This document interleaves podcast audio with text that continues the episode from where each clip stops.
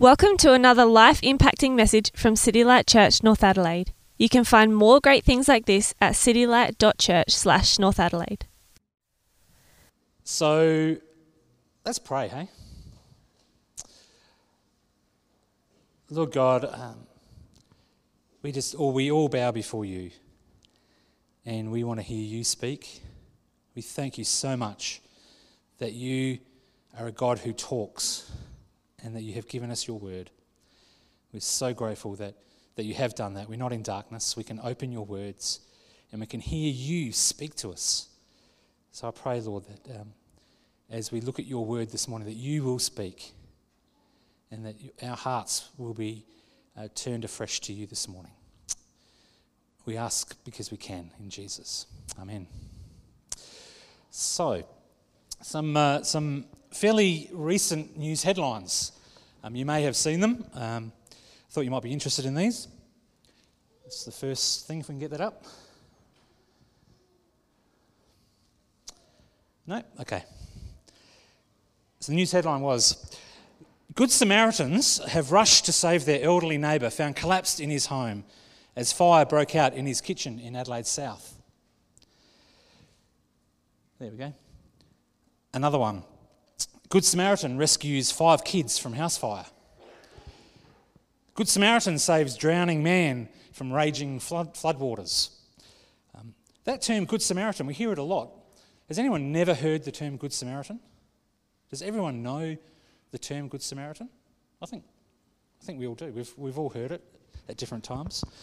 I was on my way to my discipleship group a few months ago, and I was coming out from a client's house and my tyre hit part of the curb and it shredded part of the tyre, and I didn't realise we were about 100 metres up the road, and all of a sudden the doot, doot, doot, and I pulled over on the side of the road, and I got out and I looked at the tyre, and you just have that moment of trying to work out, well, what am I going to do? I've got to get the jack out. So I went to the back of the car, and as I did, this guy came running over, early 30s, I guess. He goes, let me do it for you. What? This is in Salisbury North. And it was getting towards dusk, and I was just a little bit nervous about this guy coming running up. But he jumped in his car. He reached in the back of his car and got out a proper jack, the big jack, and had a tyre prep, what's the word, air compressor. He thought he'd give it a go, see if he can pump up the tyre, but it was shredded. Anyway, he just starts pumping up the car, or jacking up the car. He said, you get your tyre out, I'll do it for you. Are you serious? I was there in my suit and stuff, so maybe he just felt sorry for me, this noob that doesn't really, probably got no idea how to change a tyre. I do know how to change a tyre. And I got the tyre out, and he just did the whole thing. It was unbelievable. I didn't even get my hands dirty in the whole process. And I said, thanks so much. What were you doing here? He said, well, I'm an Uber driver and I was just sitting here waiting for my next job, and you pulled in front of me with a flat tyre, and I used to be a mechanic, so I thought I'd fix it for you. I thought, how great is that? That's the kind of Good Samaritan kind of thing that we talk about. It was lovely. And we love stories like that. We love the story of the girl out running who sees a house on fire and races in and saves the baby. A guy dives into the water to save a drowning toddler. We love those kinds of stories.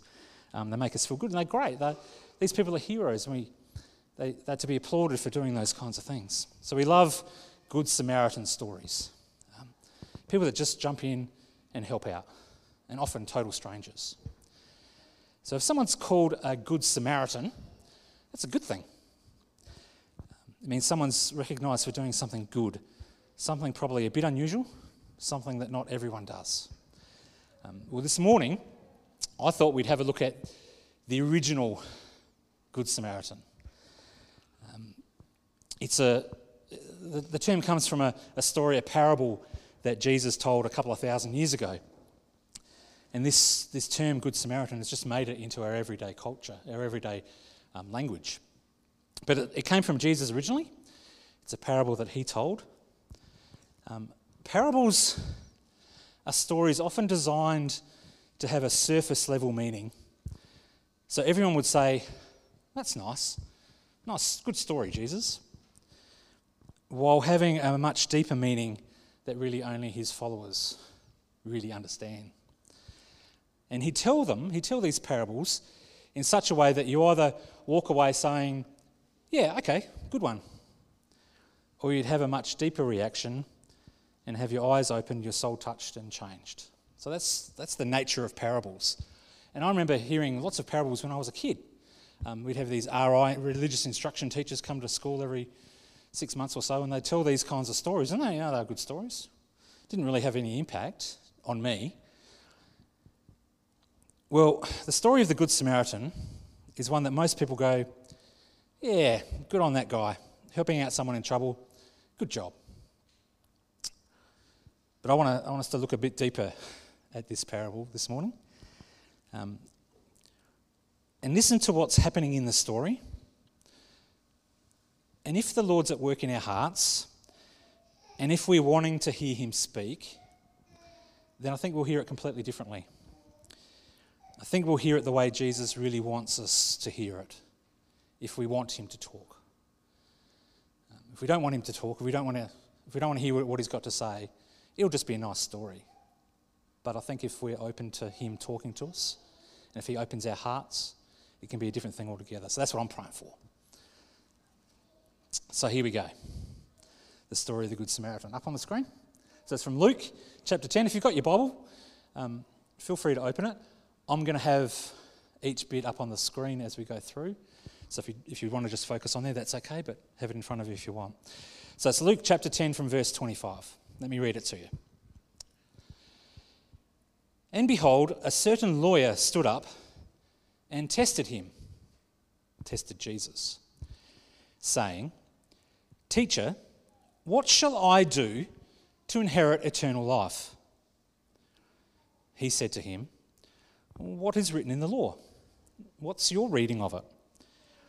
So he answered and said, You shall love the Lord your God with all your heart, with all your soul, with all your strength, and with all your mind, and your neighbour as yourself. And he, Jesus, said to him, You've answered rightly. Do this, and you will live. But he, wanting to justify himself, said to Jesus, And who is my neighbour? Then Jesus answered and said, A certain man went down from Jerusalem to Jericho and fell among thieves, who stripped him of his clothing, wounded him, and departed, leaving him half dead. Now by chance, a certain priest came down that road, and when he saw him, he passed by on the other side. Likewise, a Levite, when he arrived at the place, came and looked and passed by on the other side. But a certain Samaritan, as he journeyed, came where he was. And when he saw him, he had compassion. So he went to him and bandaged his wounds, pouring on oil and wine. And he set him on his own animal, brought him to an inn, and took care of him. On the next day when he departed, he took out 2 denarii, gave them to the innkeeper, and said to him, Take care of him, and whatever more you spend, when I come again, I'll repay you. So, said Jesus, which of these 3 do you think was neighbour to him who fell among the thieves? And he said, He who showed mercy on him. Then Jesus said to him, Go and do likewise. So, quick question. Why did Jesus tell this parable? Just think of the answer for a second. Don't have to talk to anybody about it. Why did Jesus tell this parable? There's got to be a reason. Jesus didn't just tell stories for the sake of it. There was always a reason. Was it to teach us to be good guys? Was it to teach us to jump in and help those in trouble? Well, it's not really there to teach us to be nice. I know when I was a kid and the religious instructors would come along, that was the reason for these stories, was to teach us how to be good people. But that's not really what this was about. The key a really important key to understanding anything in Scripture is to look at the context of what we're reading. So how does this parable start? What's actually happening when Jesus tells this story? Well, it starts, and behold, a certain lawyer stood up and tested him, saying, "Teacher, what shall I do to inherit eternal life?" So keep in mind who Jesus is talking to and why he's telling the story. So as we go through this, that's the key. So here's this guy, a lawyer. Now, not the kind of lawyer we think of today. This guy was an expert in God's law. He was an expert in the law that was written in what we call the Old Testament. So this guy was an expert. He was a Bible scholar. He understood the law. When people had questions about God's law, he was a go-to guy. He was supposed to understand how the whole thing worked. He was an expert, and he would have known and likely memorised the first 5 books of the Bible. Memorised, including Leviticus. So if you had a question about God's law, if you wanted to know what God required of you, he's your go-to guy. So he was a teacher, and you would expect to be a really smart bloke, and you'd expect that he knew the answers.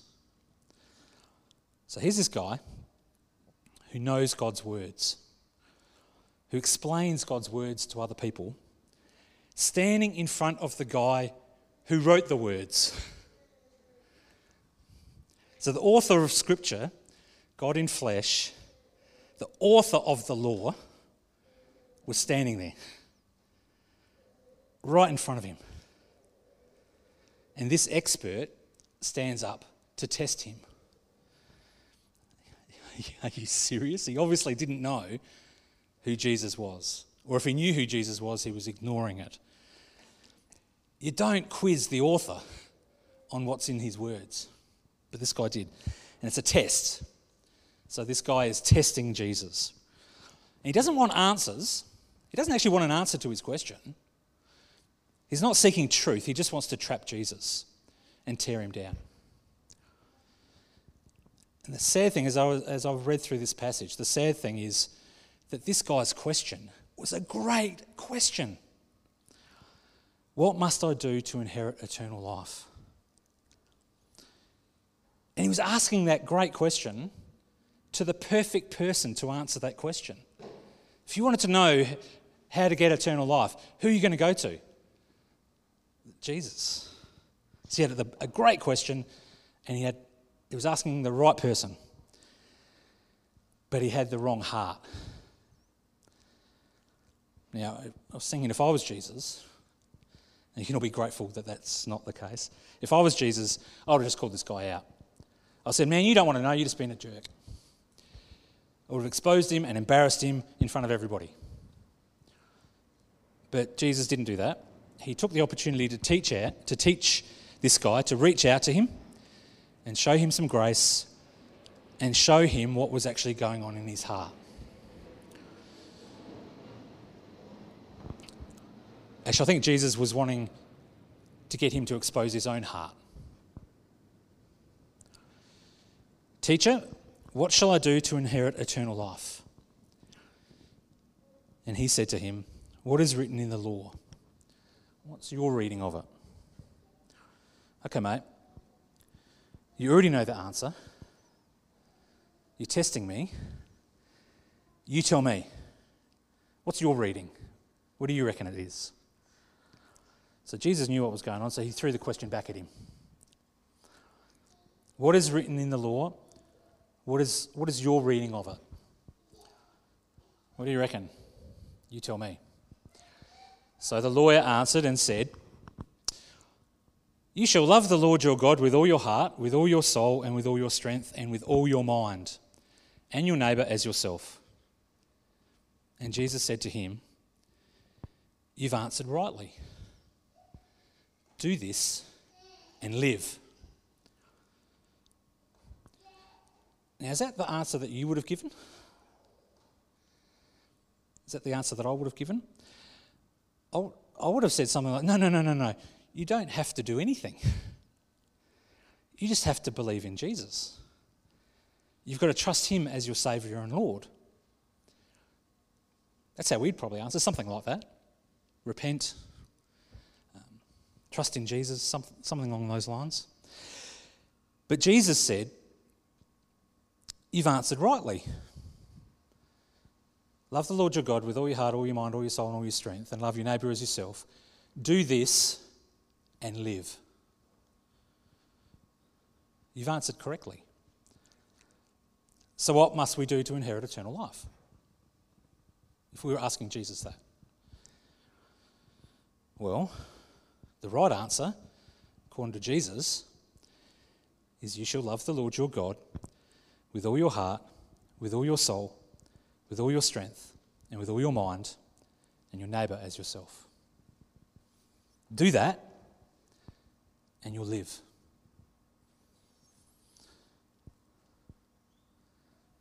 No one's picking up stones to throw at me or... So what's that about? Well, let's have a bit of a look at it. Love the Lord your God with all your heart, all your soul, all your strength, and all your mind. All. Not some of your heart, not some of your soul, some of your strength, or some of your mind. All. So my question is, how are we going with that? Not too good. Well, I got up this morning and the first thing I thought of, obviously, was the Lord. How I might love him and serve him with all of my heart and all of my soul and all of my mind and all of my strength. Obviously, that's what I did. No. First thing I thought about was me. I got to go to the toilet. And then I got to go get a drink. And then I'm going to go get a cup of coffee. And then I got to start panicking about the fact that I'm supposed to be preaching this morning. All sorts of stuff was going through my head. And even as I'm thinking about preaching, the Lord actually wasn't even in my mind. How bizarre is that? I was thinking about the preaching, not the Lord that I was going to preach about. God was... He was amongst the things I put my heart and my soul and my mind and my strength into. It was part of it. But no way could I say that I loved him with everything. So even this morning, I've lost out on eternal life. Love my neighbour as myself was the second part. How are we going with that? As myself. Love my neighbour as I love myself. I'm not even close. I got up and I cared for myself. I made sure I was comfortable. I made sure I was fed. I made sure I was clothed. I made sure I was safe. I made sure I was clean-ish. I spent a lot of time focusing on the most important person in my life, which is me. Well, I made Alison a cup of tea. I was thinking I might have to make my kids some breakfast, but they got their own breakfast, so that was good. I didn't scream at anybody, but I don't reckon I could say that I love them as I love myself. Not even close. And they're my family, let alone the people next door, the people across the road, let alone you people. But you know what? If you do love the Lord your God with all you are, and you really love your neighbour as yourself, if you do that, then you've done everything that God wants of you. If you truly love him with all of your heart, all of your soul, all of your mind, all of your strength, and you love your neighbour as much as you love yourself, then you've fulfilled everything that God requires of his people, of everybody. You'd have no sin, none. You'd have no need of forgiveness, and you'd qualify to enter into eternal life. If. So there you go. Just do that. You want eternal life? Just do that. Well, I ain't going to make it. And I'm guessing that you are probably not going to make it. But the lawyer thought that he was going to make it. And that's a problem. So standing in front of Jesus, saying those words, the lawyer should have been convicted of his failures. He should have looked at his life and said, I know what the law says, but I haven't done it. I haven't loved my God with everything I am, and I haven't loved my neighbour as much as I love myself. That was the proper answer. But it says, he, that's the lawyer, wanting to justify himself, said to Jesus, "And who is my neighbour? Love the Lord? Check. Love my neighbour? Check. Oh, I guess it depends on who you mean by my neighbour." Wanting to justify himself. I'm a good bloke. I've done nothing wrong. I've never hurt anyone. I've done my best. I'll make it to heaven. How often do we hear that? So Jesus looks into this guy's heart. Yeah, really? If you think you're going to make it based on your goodness, you're in trouble. So in an act of mercy, Jesus tells this story to try to get the guy to realise how far away he really is. Here's the story. A certain man went down from Jerusalem to Jericho and fell among thieves, who stripped him of his clothing, wounded him, and departed, leaving him half dead. Imagine this poor guy, beaten. The word used here for wounded is more like smashed, pummeled. He wasn't just, knocked to the ground. He was broken, stripped, and smashed. Now imagine if that was you. So you're the person that's just been beaten, badly beaten. You're naked, everything's gone, and you're half dead. Who would you want to come to your aid? Has anyone got an answer? Anyone want to be brave enough to throw out an idea? Who would you want? Doctor? Yeah, that's all right. Pardon me? Anyone? Well, I don't know, more robbers. Do you know, if I got to choose, do you know who I would want to come? I would want me to come by. The other me that's not broken and beaten. I would want me. Because if it was me on the side of the road, half dead, I'd want me to come to the rescue. Because I'd know exactly what I needed. And I'd be the one person who would do absolutely anything needed to help me. I'd absolutely jump right in and help. Because the one person I really care about more than anyone else on the planet is me. If I'm thirsty, I get a drink. If I'm cold, I put clothes on or I get near the heater to get warm. If I get hurt or if I'm sick, I do everything I can to fix it. So I'd want me to walk past, because nobody loves me like me. And if it was me on the side of the road dying, I'd want me to come by and look after me, because I love me and I'm going to do everything for me. Now, I know that you guys would actually do stuff for me as well if it was you, but you wouldn't do it the same way that I would, because nobody loves me like me. Now, by chance... Go to the next one. A certain priest came down that road, and when he saw him, he passed by on the other side. Likewise, a Levite, when he arrived at the place, came and looked and passed by on the other side. So the first two guys that came along are just like the lawyer, really. They're part of the religious system. They know God's words. They're the guys that work in the temple. The priests were specially chosen to serve God and teach his word. The Levites were the temple workers, the temple guards. They organised the animals for sacrifice. They kept law and order around the temple. So they were in the same camp as the lawyer. They'd know what the law says. They'd know exactly what was required of them. But when these guys saw this poor bloke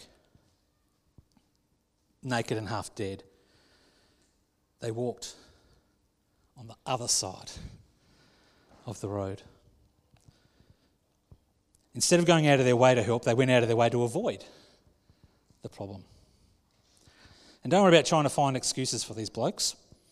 Jesus doesn't give them any excuses. They were the guys who knew what God would have wanted them to do, and they didn't do it. And in fact, they showed no love at all. They went out of their way to not love this poor bloke. So the next guy in the story is the opposite of the priest and the lawyer. So the priests and the lawyer, and the priests, the lawyers, and the Levites, they were the good guys. The Samaritans, who's the next guy that comes along, they were the bad guys. They were hated by the Jews. The Samaritans had tried to stop the building of the temple. In fact, they'd actually built their own temple. And they'd been at war with the Jews for centuries. These guys, the Samaritans, were seen as dogs. And if you wanted to really insult someone, you'd call them a Samaritan. It wasn't a good term. In fact, at one point, the Jews had said to Jesus, "Aren't we right in saying that you are a Samaritan and demon-possessed?" So those two things are not nice things to say. But a certain Samaritan, as he journeyed, came where he was, and when he saw him, he had compassion. So he went to him and bandaged his wounds, pouring on oil and wine. And he set him on his own animal, brought him to an inn, and took care of him. And on the next day, when he departed, he took out 2 denarii, gave them to the innkeeper, and said, "Take care of him, and whatever more you spend, when I come again, I'll repay you." So this guy, the Samaritan, is an enemy. You'd expect, at best, for him to walk on the other side. In fact, you'd probably expect him to come up to the guy and sink the boot in.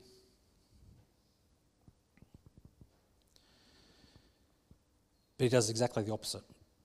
And the idea here, Jesus' idea here, is to shock the lawyer. Are you kidding? A Samaritan? No. The priest and the Levite and the lawyers, we're the guys that would... You're saying the Samaritan? This guy's an enemy, he's a dog. But Jesus said, the Samaritan sees the half-dead guy and has compassion. And the Samaritan grabs out his first aid kit or whatever he's got with him and uses it to help the guy. He bandages him up. He gets out his oil and wine to soothe the wound and sterilise it. I think that was the idea there. And he pours it over. He doesn't spare it. He doesn't just put a couple of little dabs. He pours it over.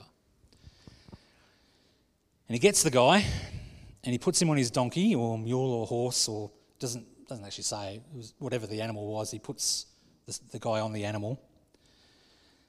So the Samaritan walks so the beaten guy can ride. And he takes him to an inn. Now, it's not the Hyatt. And keep in mind where this was somewhere where there were robbers and thieves. So it's probably a little bit dodgy.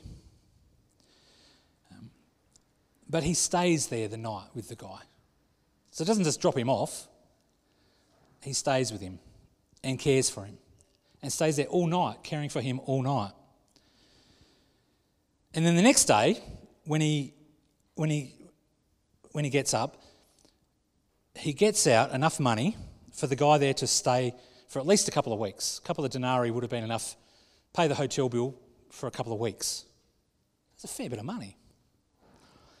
And then he says to the innkeeper, "Take care of him, and whatever more you spend, when I come again, I will repay you." here's my credit card. I'll pay for everything. Just do whatever you've got to do to look after him. And you know, the only person I've ever cared about that much is me. I get my credit card out for me all the time.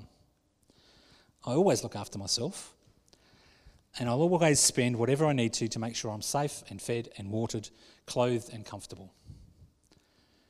But this guy does it for an enemy. And that, it's not just drop him off at the local doctor's, it's lavish. His own animal. He possibly ripped off his own shirt to bandage him up. His own money. And they're not even more than the money he had. Actually, whatever it costs, all that I've got is there to look after this guy. Absolute lavish, over-the-top love for a stranger. That's what it means to love your neighbour as yourself. Do for everyone else what you do for yourself. Care for everyone else, even your enemies, even those that hate you. Love them as much as you love yourself.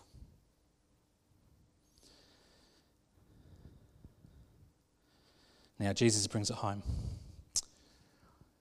So, lawyer, you've told me how to gain eternal life. Which of these three do you think was neighbour to him who fell among the thieves? And he said, he who showed mercy on him. Then Jesus said to him, go and do that. Do likewise. You don't get to choose who your neighbour is. Your job is to be the neighbour who loves. Jesus turned the question around. The guy said, who is my neighbour? And Jesus said, no, which of these guys was the neighbour to the guy? Not who is my neighbour, but who are you neighbour to? And it's everybody. You don't get to choose who your neighbour is. Your job is to be the neighbour who loves all the time. So, lawyer, you know the answer. Do that. You want to justify yourself? You want to have eternal life by keeping the law? Go for it. Now, at that point, wouldn't it have been amazing if the lawyer fell to his knees and said, oh, Lord, I haven't been the neighbour. I've been so wrong, and I've never loved anyone like that. And I'm supposed to love everyone like that. And Lord, I don't really love you with all my heart, all my soul, all my mind and all my strength. Because if I did, I'd do what you want me to do. But I don't. And I'm lost. Wouldn't it have been wonderful if the lawyer had done that, had fallen to his knees, said, I'm lost. I'm not going to make it to eternal life. Forgive me. Lord, please save me. I can't justify myself. I need you to justify me. But he doesn't do that. Do you know what happens next in the story? Nothing. No response. So we're left thinking about ourselves. Well, I was when I was reading through it. We're left thinking about ourselves, and that's the point of the story. That's why it's written. I think Jesus wants us to look at ourselves and see where we are at. It's not really meant to get us to think we should be like the Good Samaritan. Now, don't hear me saying we shouldn't be like the Good Samaritan. We are. We're called to be that. But that's not the point. That's not the point of why Jesus was saying it. It's meant to get us to think we should be good like the Good Samaritan. It's meant to get us to think and realise how far away we are from being that guy. How far from meeting God's standard. And just get us to admit it. To keep pointing out how dark we really are compared to the, the perfect, and then to cry out to him to save us. Not to justify ourselves. Remember the lawyer, he wanting to justify himself? The point of it is for us to come to the point of us not able to justify ourselves. We need a saviour to save us. And you know what? If the lawyer had done that, if the lawyer had cried out and said, I'm not that, I know that I'm not that, I know I'm supposed to be that, and I know I'm not. I haven't loved you, and I haven't served my neighbour. If the lawyer had done that, Jesus would have said, that's why I came. None of you are going to make it. You've all sinned. You've all failed. You need a saviour. That's why I came. I'm your saviour. Don't try to justify yourself. I came to justify you. I came to live the life that you should have lived. I have loved the Lord with all my heart, all my soul, all my strength, and I've loved my neighbour as myself. I came to love you and to save you. I came to give everything and lay down my life for sinners like you. If you want to justify yourself, well, good luck with that. But if you want a saviour, someone that can rescue you from the mess that we're in because we haven't loved the Lord our God and loved our neighbour, if you want a saviour, then Jesus is the saviour. And he's the only one, the only choice we've got. He's our only hope, no other hope.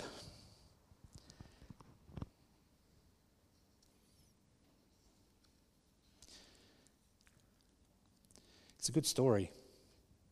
And hopefully, we're not with the lawyer. Hopefully we know what's required, and we know that we have to admit we haven't done it, and we need a saviour. How about we pray?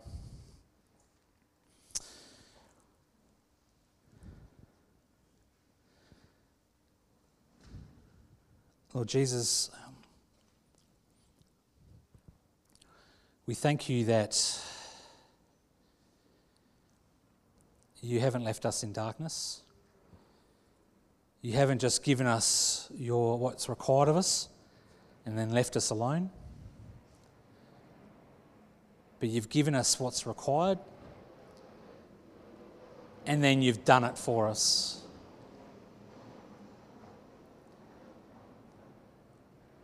And then the penalty that should have been ours